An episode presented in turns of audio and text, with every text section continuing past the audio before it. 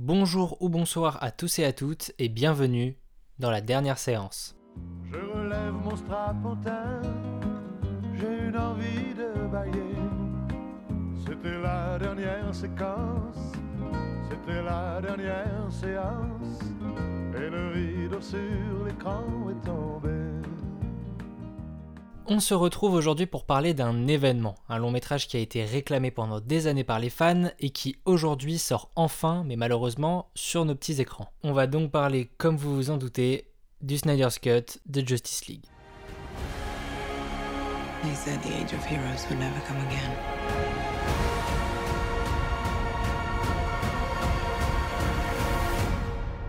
It will. It has to.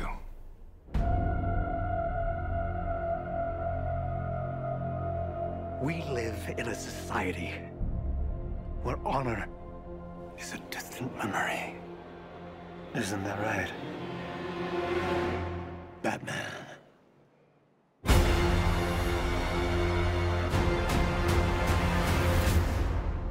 Avant de donner mon avis, j'avais envie de revenir sur toute l'histoire qui entoure la production du film. Tout d'abord, il a été réalisé par Zack Snyder, à qui l'on doit l'excellent Batman v Superman, Watchmen ou encore 300. Le tournage a débuté en 2016 et déjà à ce moment-là, le studio Warner Bros a demandé à Snyder de faire un film plus fun, plus drôle et moins sombre, à l'encontre des films DC précédents. Après cela, le réalisateur n'a pas pu terminer la production de Justice League à cause d'un drame familial qui l'empêcha totalement de continuer. C'est alors qu'un mois après la diffusion d'une première bande-annonce au Comic Con de San Diego, Warner décide d'appeler Joss Whedon, réalisateur des deux premiers Avengers, pour effectuer des reshoots et terminer la production. À la sortie du film, le résultat est flagrant. L'ambiance, la colorimétrie, la version cinéma n'est pas la même que celle que l'on entrevoyait dans la bande-annonce. Tout est moins sombre, plus comique et le film dure seulement deux heures. Les fans se sont tout de suite acharnés sur internet en créant le hashtag release de Snyder Cut que l'on peut traduire par libérer la version de Snyder. Au fil des années, le mouvement a perduré. Le réalisateur n'a cessé de poster des images inédites du tournage de l'époque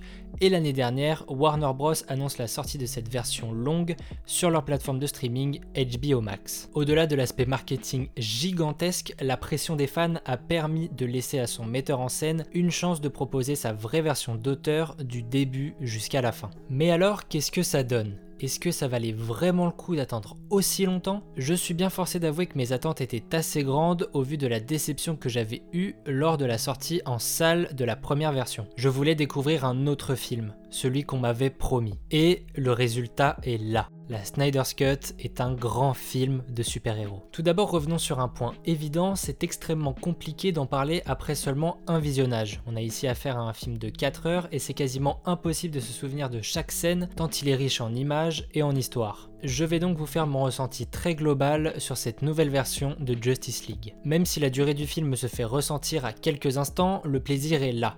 J'ai pris une claque monstrueuse à le regarder et je pense savoir pourquoi.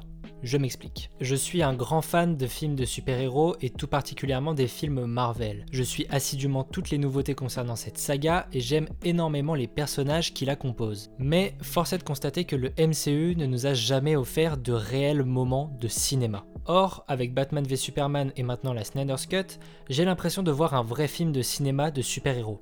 Et pourquoi? Tout simplement parce qu'il y a un réalisateur derrière la caméra. J'adore le fait que Zack Snyder filme ses personnages de manière très symbolique comme des dieux vivants. Toute cette mise en avant apporte un certain grandiose très réjouissant. En parlant des personnages, ces derniers sont tous très bons. Ben Affleck fait un excellent Batman, Gal Gadot est parfaite dans le rôle de Wonder Woman, c'est une évidence, et Jason Momoa est bon dans le rôle d'Aquaman. Mais le plus intéressant dans cette nouvelle version, c'est le traitement de Cyborg et de Flash, qui avait complètement été effacé dans celle de Whedon. Ici, on apporte une vraie backstory aux deux héros et on a donc naturellement beaucoup plus d'empathie envers eux. L'histoire de Cyborg nous touche tant elle est violente et sombre et est une des parties les plus importantes du long métrage. Puisque le film a une durée conséquente, cela permet de développer les personnages pour qu'aucun ne puisse être mis de côté. Pour ce qui est de l'histoire, la trame narrative de base reste la même. Cependant, Snyder avait prévu une trilogie Justice League et ça se voit ici. Il prend le temps d'installer son univers, de faire des flashbacks et surtout de prévoir le futur, ce qui fait que c'est extrêmement riche en péripéties, en révélations, tout cela prend une plus grosse ampleur. Par exemple, là où l'antagoniste était tout simplement bâclé dans la version précédente,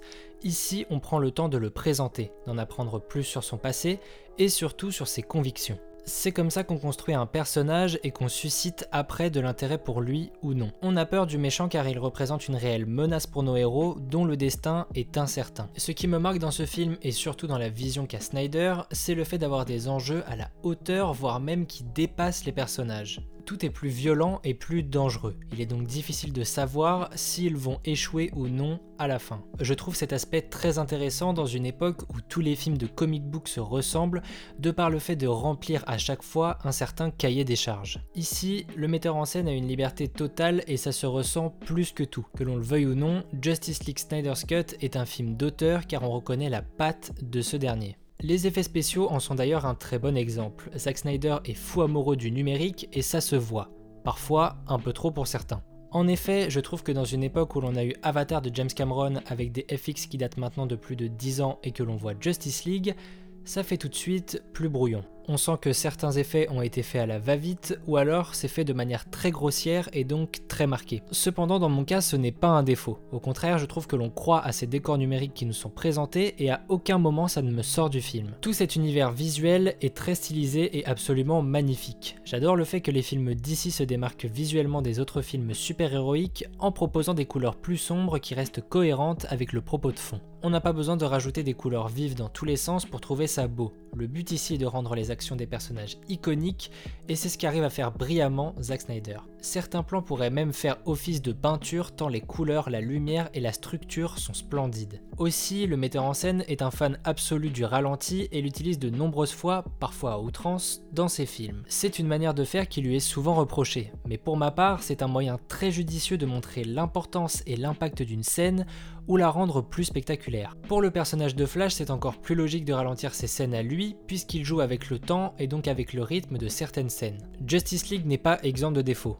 On a néanmoins affaire à 4 heures de long métrage et même si cela permet à ce dernier de respirer et de prendre son temps, certaines longueurs se font ressentir. Je trouve également que par rapport à la version de 2017, on ressent moins cet esprit de groupe. Vu que l'on se concentre sur un personnage seul à chaque fois, on a l'impression d'assister à la naissance de cette équipe sans ressentir de réels liens de complicité entre eux. Et je trouve ça dommage car ça aurait pu davantage accentuer la sensibilité des messages véhiculés.